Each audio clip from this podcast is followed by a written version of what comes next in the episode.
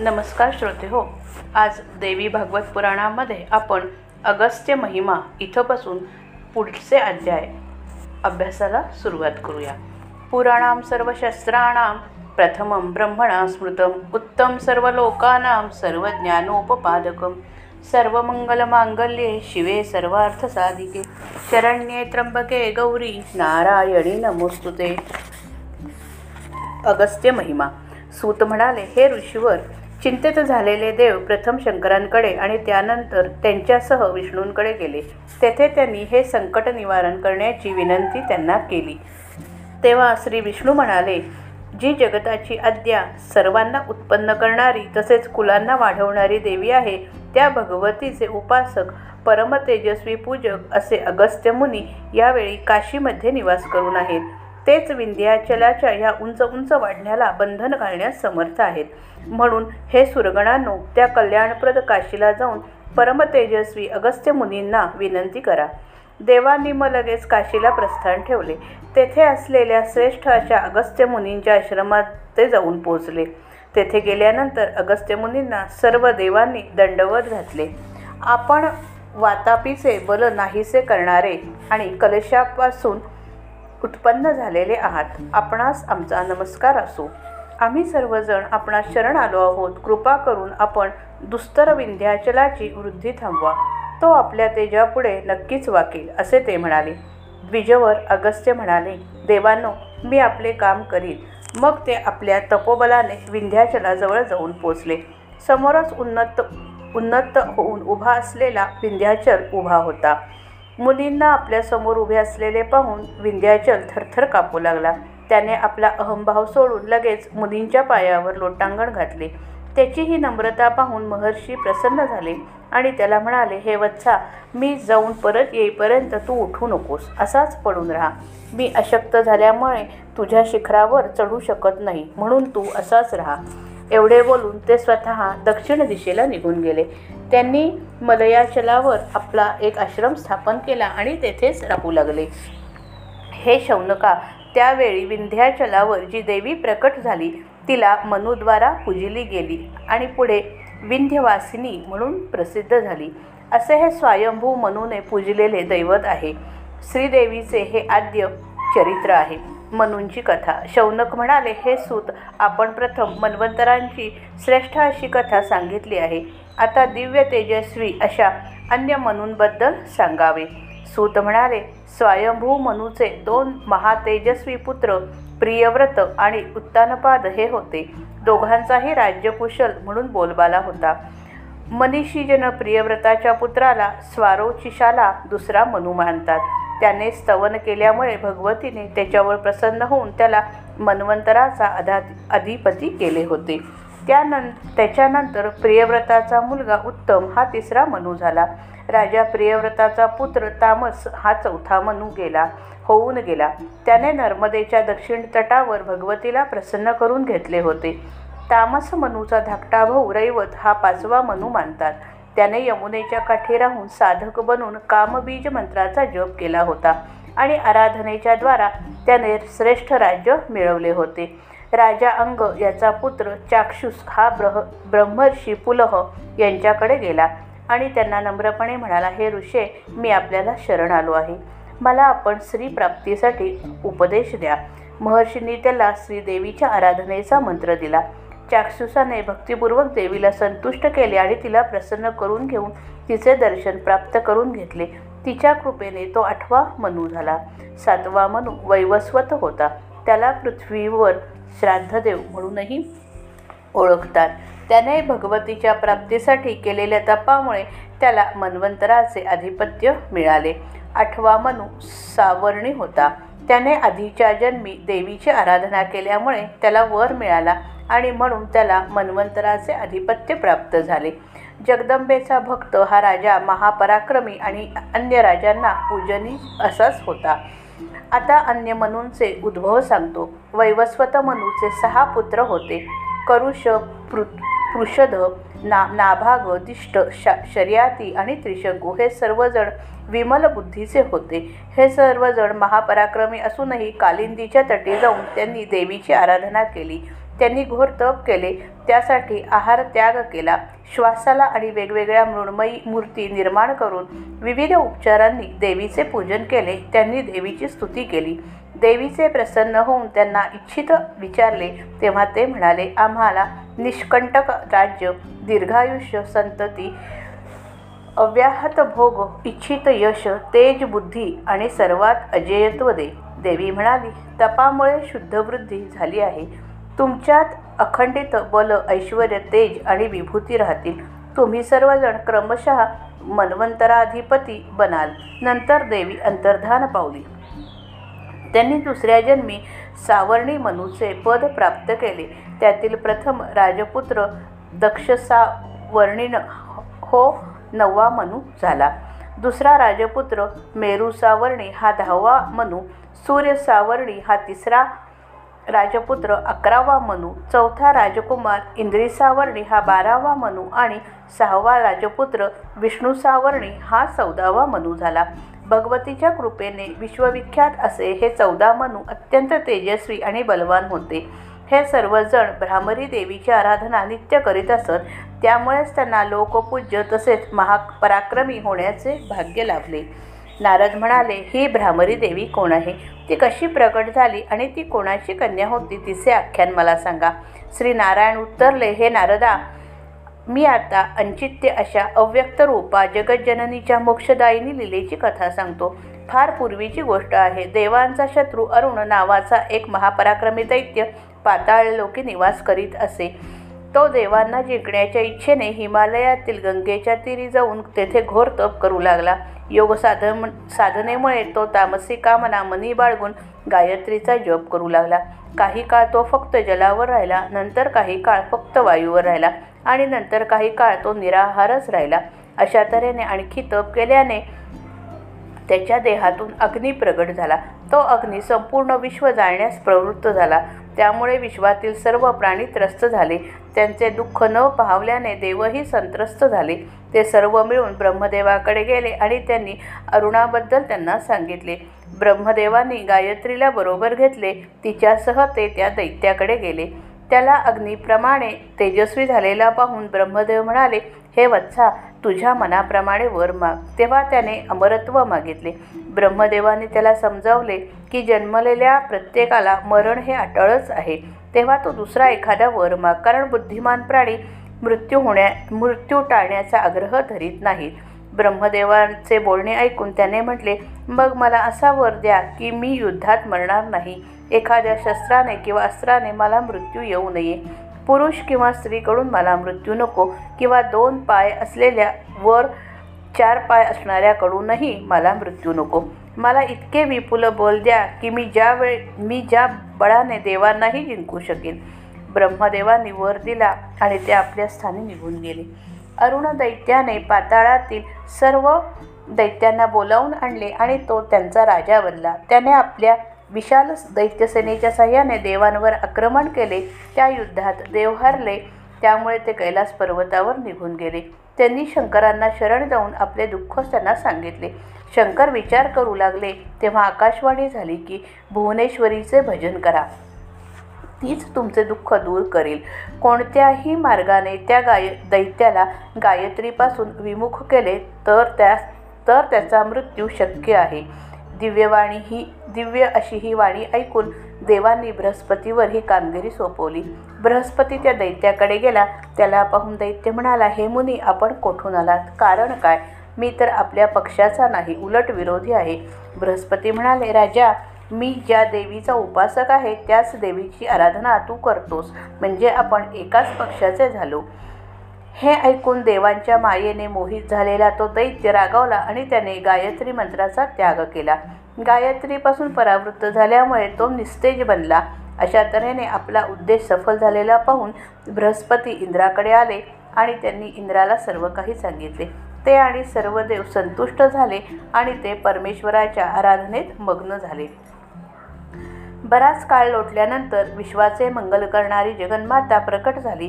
तिला नमस्कार करून देवांनी तिला आपले संकट हरण हरण करण्याची विनंती केली. ते म्हणाले सर्व आश्रम जिला नेती नेती म्हणतात. त्या सर्व प्रत्यक्ष रूपिणी पराशक्तीची आम्ही उपासना करतो. भ्रमरांनी वेष्टीत अशा भ्रामरी देवीला आम्ही शरण आलो आहोत. जगदंबा प्रसन्न झाली. तिने आपल्याजवळ वावरणाऱ्या भ्रमरांना प्रेरित केले आणि त्यांना जाण्याची आज्ञा दिली. नंतर त्यांनी असंख्य भ्रमरांना उत्पन्न केले. त्यामुळे तिन्ही लोक व्याप्त झाले. आकाश पर्वत शिखरे वने तसेच वृक्ष इत्यादी सर्वत्र पसरलेल्या भ्रमरांमुळे अंधार भरून राहिला. अतिशय अद्भुत अशी ही गोष्ट घडली. त्या भ्रमरांनी लगेच दैत्यांची वक्षस्थळे विदीर्ण केली. ते भ्रमर कुपित मधमाशांप्रमाणे दैत्यांना चावू लागले. त्यांना कोणत्याच शस्त्रास्त्राने अडवणे शक्य नव्हते. अशा तऱ्हेने युद्धविरहित तसेच कोणत्याही प्रकारचे संभाषण न करताच मृत्यू दिसू लागला. अशा तऱ्हेने जो ज्या ठिकाणी ज्या अवस्थेत होतो होता तेथेच तो त्या अवस्थेतच मरण पावला. अशा तऱ्हेने सर्व दैत्यही क्षणभरातच नष्ट झाले. कार्य संपल्यावर भ्रमर देवीच्या जवळ आले. त्यावेळी सर्व देवांनी प्रसन्न मनाने देवी अंबिकेचे पूजन केले. देवीने सर्वांना आशीर्वाद दिले आणि ती अंतर्धान पावली. सदाचार वर्णन. नारद म्हणाले हे नारायणा आपण देवीचे अद्भुत आणि श्रेष्ठ असे चरित्र कथन केलेत. आता आपण ज्या सदाचारामुळे देवी प्रसन्न होते त्या सदाचाराबद्दल काही सांगा. श्रीनारायण म्हणाले हे नारदा आता ज्यामुळे देवी सदा प्रसन्न राहते आणि द्विजांना जे उपकारक ठरते असे कर्तव्य म्हणजे सदाचार. मी तुला सांगतो हे नित्य प्रातकाळी करायला हवे. जिजानी सूर्योदयापासून सूर्यास्तापर्यंत नैत्य नैमित्तिक कार्यामध्ये तत्पर राहिले पाहिजे. मनुष्याला पिता माता पुत्र भार्या बंधू यापैकी कोणीच त्याच्या आत्म्याचे सहाय्यक नसतात. फक्त धर्मच काय तो एकटा त्याचा हितकर्ता असतो. म्हणून मनुष्याने नेहमी सर्व बाजूंनी आपल्या धर्माचा संचय करायला हवा. धर्म हा घोर अंधकार पार करायला मदत करीत असतो. आचार म्हणजे प्रथम धर्म होय असे श्रुती स्मृतींचे म्हणणे आहे. म्हणून द्विजाने नित्य आचर आचरयुक्त राहणारच राहणेच श्रेयस्कर असते. आचारामुळेच आयुष्य संतान तसेच अक्षय अन्न प्राप्त होते आणि पापांचा नाश होतो. मनुष्याचा कल्याणकारी आणि परमधर्म आचारच होय. त्यानेच या लोकी मनुष्य सुखी होऊन परलोकीही तो सुख प्राप्त करू शकतो. जे कोणी अज्ञानाच्या अंधकारात भट राहून भरकटत असतात त्यांना आचार धर्मरूपी दीपक मोक्षमार्ग दाखवणारा असतो. आचारामुळे श्रेष्ठत्व तसेच सत्कर्म यांची प्राप्ती होते. त्या सत्कर्माला मनूने ज्ञानवर्धक म्हटले आहे. सर्व धर्मात श्रेष्ठ असल्यामुळे आचारच परमतप आहे. हेच ज्ञान म्हटले आहे आणि हेच सर्व सिद्धी प्राप्त करून देणारे आहे. श्रेष्ठ ब्राह्मणही आचारहीन झाल्यास बहिष्कार करण्यास पात्र होतो.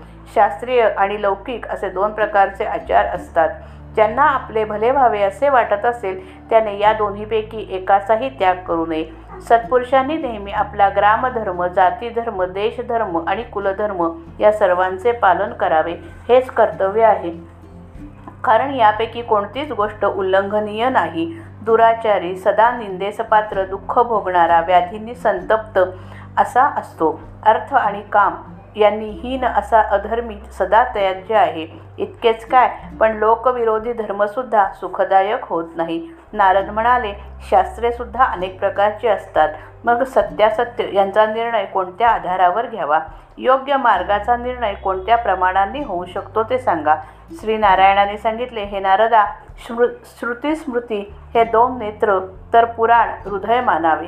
या तिन्हीच सांगितलेल्या गोष्टी म्हणजेच धर्म होय. अन्य कोणताही नाही. जेव्हा या तीन ठिकाणी भिन्न वा परस्पर विरोधी मते असतील त्या बाबतीत श्रुतीलाच प्रमाण मानावे. तसेच श्रुती आणि स्मृती श्रेष्ठ मानावी.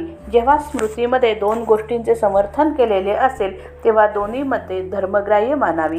काही वेळा श्रुतीमध्ये दोन गोष्टींचे समर्थन केलेले आढळते. अशा बाबतीत विषय आणि परिस्थितीच्या अनुषंगाने काय करायचे ते ठरवावे. सर्व पुराणे वेदसंमत आहेतच असे नाही. कारण त्यात तंत्राचा समावेश केलेला आढळतं. म्हणून ऋषींनी सांगितलेला धर्म हाच खरा धर्म होय. वेदसंमत तंत्र प्रमाण मानायला हरकत काहीच नाही. पण श्रुतीविरुद्ध एखादे वाक्य असेल तर ते मात्र प्रमाण मानू नये. खरे पाहिले तर वेदच धर्ममार्गात प्रमाण होय. म्हणून वेदातील कथनाविरुद्ध कथन असेल कथन नसेल माफ करा तेच प्रमाण मानावे. स्मृती पुराण तंत्र अथवा अन्य शास्त्र वेदमूलक असलेले असले तर नक्कीच प्रमाण मानावे. कुशास्त्रांचा उपदेश मानणारे प्रा मानणारे पापी असतात ते नरकात जातात. म्हणून वेदोक्त धर्माचे नेहमी पालन करावे आणि नेहमी दिवसभर केलेल्या कार्याचा पुनरावलोकन करावे. मी कोणाला काय दिले काय मदत केली हे लक्षात आणावे. पाप लहान वा मोठे दोन्हीही पापेच. त्यापैकी माझ्या काही माझ्याकडून घडले गेले का असा विचार प्रत्येकाने करावा. रात्रीच्या चौथ्या प्रहरी उठावे. ब्रह्मज्ञानासाठी तयार व्हावे. त्यासाठी प्रथम विरासन घालून बसावे. ताठ बसावे. मुख वर करू उचलून नेत्र बंद करून घ्यावे. दातांचा एकमेकांना स्पर्श होणार नाही अशा प्रकारे मुख ठेवावे. जीभ तालूजवळ न्या ठेवावी. ती निश्चल असावी. मुख मोकळे मन शांत संयमित ठेवावे. आसन अगदी खाली ठेवू नये. नंतर दोन किंवा तीन वेळेला प्राणायाम करावा. तसेच त्यावेळी हृदयात दिव्याच्या ज्योतीप्रमाणे प्रतिष्ठित असलेल्या ब्रह्मदेवाचे ध्यान करावे. आपल्या हृदयात परमेश्वर असल्याची कल्पना करावी. स सधूम श्वासयुक्त विधूम श्वासरहित सगर्भ मंत्रयुक्त अगर्भ मंत्ररहित सलक्ष ध्यानयुक्त अलक्ष ध्यानरहित असे हे प्राणायामाचे सहा प्रकार आहेत. वायूचे नियमन केल्याने प्राणायामाला योगाप्रमाणे मानतात. रेचक श्वास घेणे पूरक श्वास रोखणे आणि कुंभक श्वास सोडणे ही तीन अंगे प्राणायामाची आहेत. ही त्रयात्मक म्हणजेच प्रणवरूप असल्याने याला ब्रह्मरूपही मानतात. हाच तन्मय प्राणायाम होय. इडा नाडीतून वायू वर ओढून उदरात पूर्णपणे स्थापित करावा. नंतर पिंगला नाडीतून हळूहळू सोळा मंत्रात तो सोडून सोळा मात्रात माफ करा तो सोडून द्यावा. अशा प्रकारे प्राणांचा आयाम यासच सधूम प्राणायाम म्हणतात.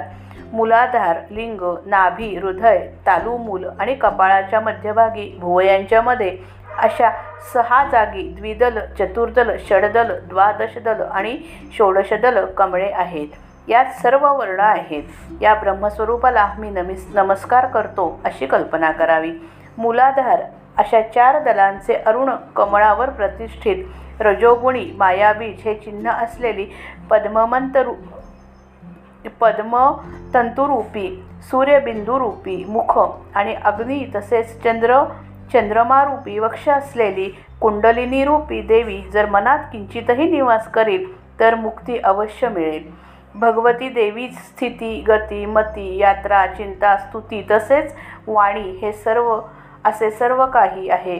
हे देवी मी सर्वात्मक प्राणी तुझी जी स्तुती करीत आहे ती तू स्वीकार स्वीकार. हे देवी मी तुझेच रूप आहे अन्य काही कोणच कोणीच नाही. मीच तो शोकरहित ब्रह्म व सच्चिदानंद स्वरूप आहे. अशा प्रकारे आपल्या आत्म्याचे चिंतन करावे जी प्रथम प्राणायना प्र जी प्रथम प्रयाणात प्रकाशमान आणि नंतर प्रत्येक प्रयाणात अमृततुल्य आहे तसेच अंतिम प्रयाणात सुश सुषुमनेत संचार करते त्या आनंदरूपी कुंडलिनी देवीला मी शरण जातो. अशा भावनेने आपल्या ब्रह्मरंध रंध्रात गुरुरूप ईश्वराचे ध्यान करावे म्हणजेच मानसिक उपचारांनी गुरुदेवाचे पूजन करावे. शांत चित्ताने गुरुची स्तुती करावी. गुरु ब्रह्मा गुरु विष्णू गुरुदेवो देवता तसेच महेश्वर गुरुरूपात आहे. त्या परब्रह्मस्वरूप गुरुला माझा नमस्कार असे म्हणून नमस्कार करावा. शौचा शौच विचार. श्रीनारायण म्हणाले एखाद्या आचारहीन व्यक्तीने जरी वेदांच्या षड अंगाचे अध्यापन केले असले तरीही त्याला पवित्र मानत नाहीत. पंख तुटलेल्या पक्षाला त्याचे घरटे दुरावते. तद्वतच आचारहीनाचा ज्ञानीजन त्याग करतात.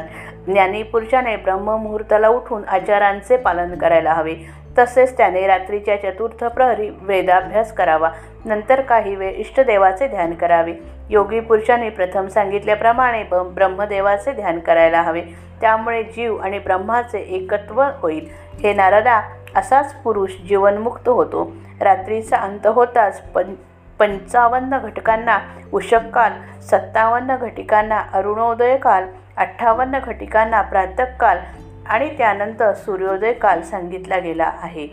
धनुष्यातून सुटलेला बाण जितक्या दूरपर्यंत जातो तितके अंतर सोडूनच बुद्धिमान माणसाने मलमूत्र त्यागावे. जेव्हा वेगाने चालल्यामुळे श्वास लागला असेल तेव्हा मलमूत्र आणि थुंकी रोखून धरावी. नांगरलेली जमीन पाणी चितेचे ठिकाण पर्वत जीर्ण देऊळ सर्पाचे वारूळ आणि हिरव्या गवतावर मलमूत्राचा त्याग करू नये. अनेक प्राणी असलेल्या खड्ड्यात मार्गात दोन्ही संधीच्या वेळी जप किंवा भोजनाचे वेळी तसेच दात घासताना चूळ भरतानाही मलमूत्राचा त्याग करू नये. पितरकार्य देवकार्य मैथून त्यावेळी तसेच झऱ्याजवळ गुरुजवळ मलमूत्र त्याग होऊ नये. यज्ञ दान आणि ब्रह्मयाग यावेळी मौन राहावे. शौच करण्याचे आधी म्हणावे की मी शौच करू इच्छितो. म्हणून या ठिकाणी जे देव ऋषी पिशाच उरक आणि राक्षस इत्यादी भूते विद्यमान असतील त्या सर्वांनी या स्थानाहून निघून जावे आणि नंतरच शौचविधी करावा. दिवसा उत्तरेला तोंड करून आणि रात्री दक्षिणेला तोंड करून शौच करावे. शुद्धीकरिता जलाया जलाशयाच्या किनाऱ्याजवळची माती घ्यावी. परंतु पाण्यातील देव देवमंदिरातील बिळातील किंवा शौचस्थानाची अशा पाच स्थान स्थानींची माती ग्रहण करू नये. मृत मूत्रत्यागानंतर जी शुद्धी आपण करतो तिच्या दुप्पट शुद्धी मलत्यागानंतर करावी. मैथुनानंतर तिप्पट शुद्धी करणे आवश्यक आहे. पायांची शुद्धी चार वेळा करावी. हे प्रमाण गृहस्थासाठी आहे. त्याच्या दुप्पट ब्रह्मचार्यासाठी तिप्पट वानप्रस्थासाठी आणि यतीसाठी चौपट वेळा शुद्धी करणे आवश्यक आहे. स्त्री अशक्त बालक यांच्यासाठी शुद्धीचा नियम एवढाच की दुर्गंधी जाईपर्यंत शुद्धी केली पाहिजे. बारा वेळा चूळ भरणे जरुरीचे आहे. चुळा भरून मुख खाली करून डाव्या बाजूला चूळ त्यागावी. नंतर आचमन करावे. मोहवश आचारविधीचे पालन झाले नाही तर प्रायश्चित्त म्हणून तीन रात्री केवळ पाण्यावर राहावे आणि गायत्री मंत्र जपावा म्हणजे शुद्धी होते. काटे किंवा दूध असणाऱ्या झाडाची बारा अंघोळे लांब काडी दंतमंजनासाठी योग्य होय.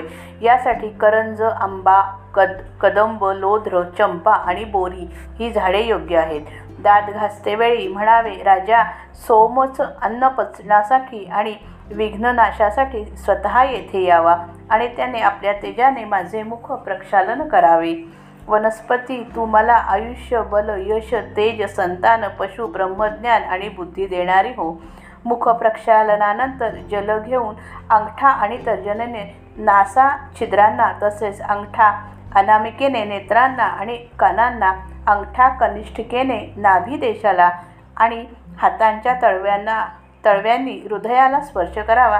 नंतर सर्व दो बोटांनी शिरस्पर्श करावा. रुद्राक्ष महात्म्य श्रीनारायण म्हणाले हे नारदा शिखा बांधतेवेळी ओंकारसहित गायत्रीचे स्मरण करावे. नंतर आचमन करून हृदय बाहू खांदे यांना स्पर्श करावा. शिंकणे थुंकणे दातांचे उच्चिष्ट लागण्याने असत्य बोलण्याने पतितांशी संबंध संभाषण के करण्याने जे दोष उत्पन्न होतात त्यांच्या शुद्धीसाठी उजव्या कानाला स्पर्श करावा. कारण अग्नी वेद जल सोम सूर्य वायू हे सर्व देव ब्राह्मणाच्या उजव्या कानावर निवास करीत असतात. देहशुद्धीसाठी प्रातः स्नान करावे. कारण नऊ द्वारांवर द्वारांवाटे देहातील अशुद्धी सदा बाहेर पडत असते. त्यामुळे देह अत्यंत अपवित्र असतो. म्हणून प्रातः स्नान अतिशय आवश्यक आहे. अनुचित स्थानी जाण्याने दान घेण्याने एखादे निंदित कर्म केल्याने झालेल्या पापाच्या शुद्धीसाठी प्रातः स्नान करावे. प्रातः स्नान न केल्याने दिवसभरातील सर्व कर्मे फलहीन होतात. म्हणून प्रातः स्नान प्रतिदिन आवश्यक करावे. जपमाळ रक्षण. श्रीनारायण म्हणाले रुद्राक्षाचे मुख म्हणजे ब्रह्मा आणि गोल भाग म्हणजे शिव मानले आहे. पुच्छ भाग विष्णू मानतात. त्याने भोग आणि मोक्ष मिळतो. रुद्राक्षांची माला बनवितात. माळेची पूजा करतात नंतर तिचे साह्याने ध्यान करतात. रुद्राक्ष धारण करणाऱ्याचे पाप नाहीसे होते असे जाबालोपनिषदात म्हटले आहे. भद्राक्षापेक्षा रुद्राक्ष श्रेष्ठ आहे. जे रुद्राक्ष आवड्या एवढे मोठे ते श्रेष्ठ मानावे. तसेच गोल गुळगुळीत घट्ट काट्यांनी युक्त असे रुद्राक्ष उत्तम मानावे. नैसर्गिक छिद्र असलेले चांगले. शिरोव्रत आणि पाशुपत व्रतविधी श्रीनारायण म्हणाले साम सामान्य अग्नीतील भस्म हे गौण असले तरी अज्ञाननाशक असते. हे अनेक प्रकारचे असते. अग्निहोत्रात तयार झालेले वीर वीरजानला वीरजानलापासून तयार झालेले औप औपासनानल स्मार स्मार्ताग्नी किंवा विवाहाग्नीपासून उत्पन्न झालेले तसेच सम समिधाग्नीपासून तयार झालेले पचनाग्नी भोजन बनवण्याचा अग्नी पासून दावाग्निजन्य भस्म ही सर्व गौण आहेत. ही सर्व भस्मे विशिष्ट लोकांना विशिष्ट प्रकारची सांगितली आहेत. चित्रा नक्षत्र असून पौर्णिमा असेल तो उपयुक्त काल होय. तसेच आपला देश व स्वस्थान ही उपयुक्त स्थाने होत. याशिवाय शेत वने वन उपवने ही स्थानेही विरजा होमसाठी उपयुक्त आहेत. पौर्णिमेच्या आधी त्रयोदशीला स्नान व नित्यकर्म करावे नंतर आचार्यांचे पूजन करावे.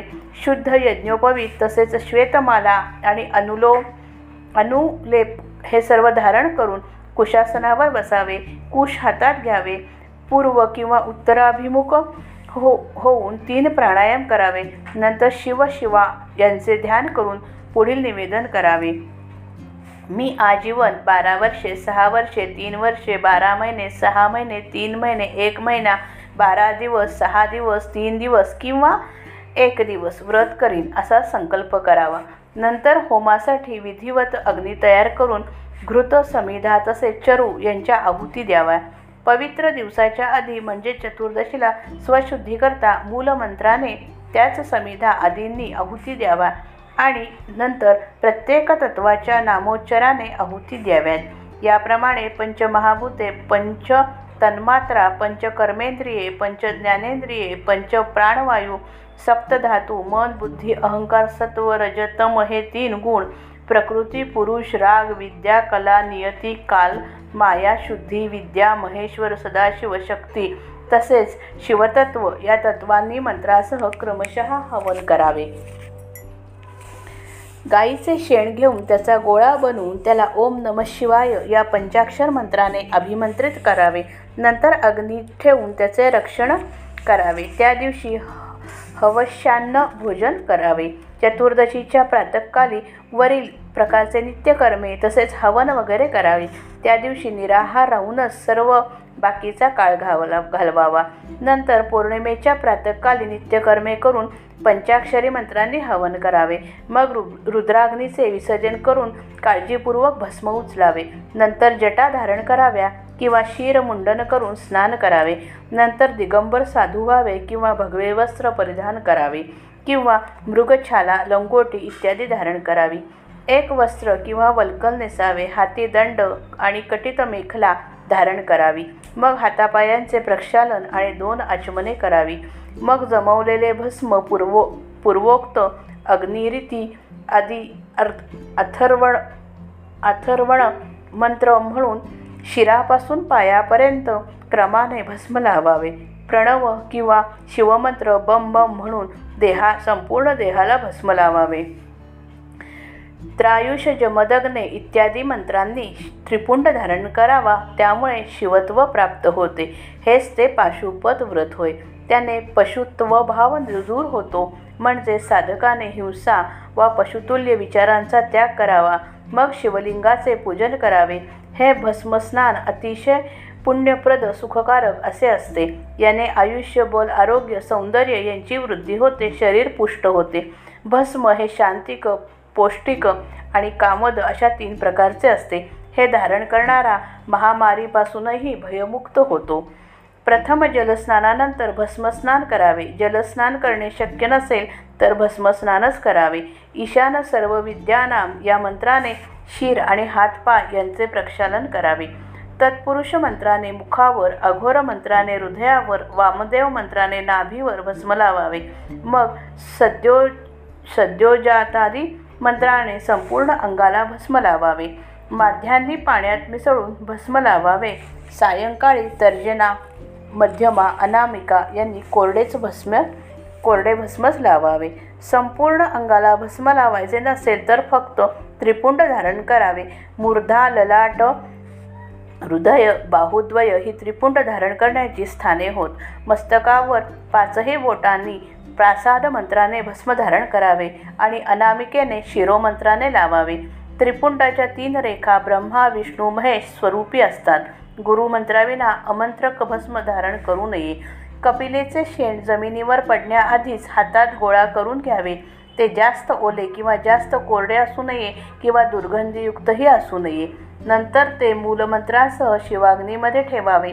भस्म झाल्यानंतर ते वस्त्राने गाळून घ्यावे. धातू काष्ठ मृत्तिका अथवा शुद्ध पदार्थाने बनवलेल्या पात्रात ठेवावे किंवा कापडाच्या पिशवीत ठेवावे. श्राद्ध यज्ञ जप होम वैश्वदेव देवपूजा इत्यादी पूर्वी त्रिपुंड धारण करून पवित्र व्हावे.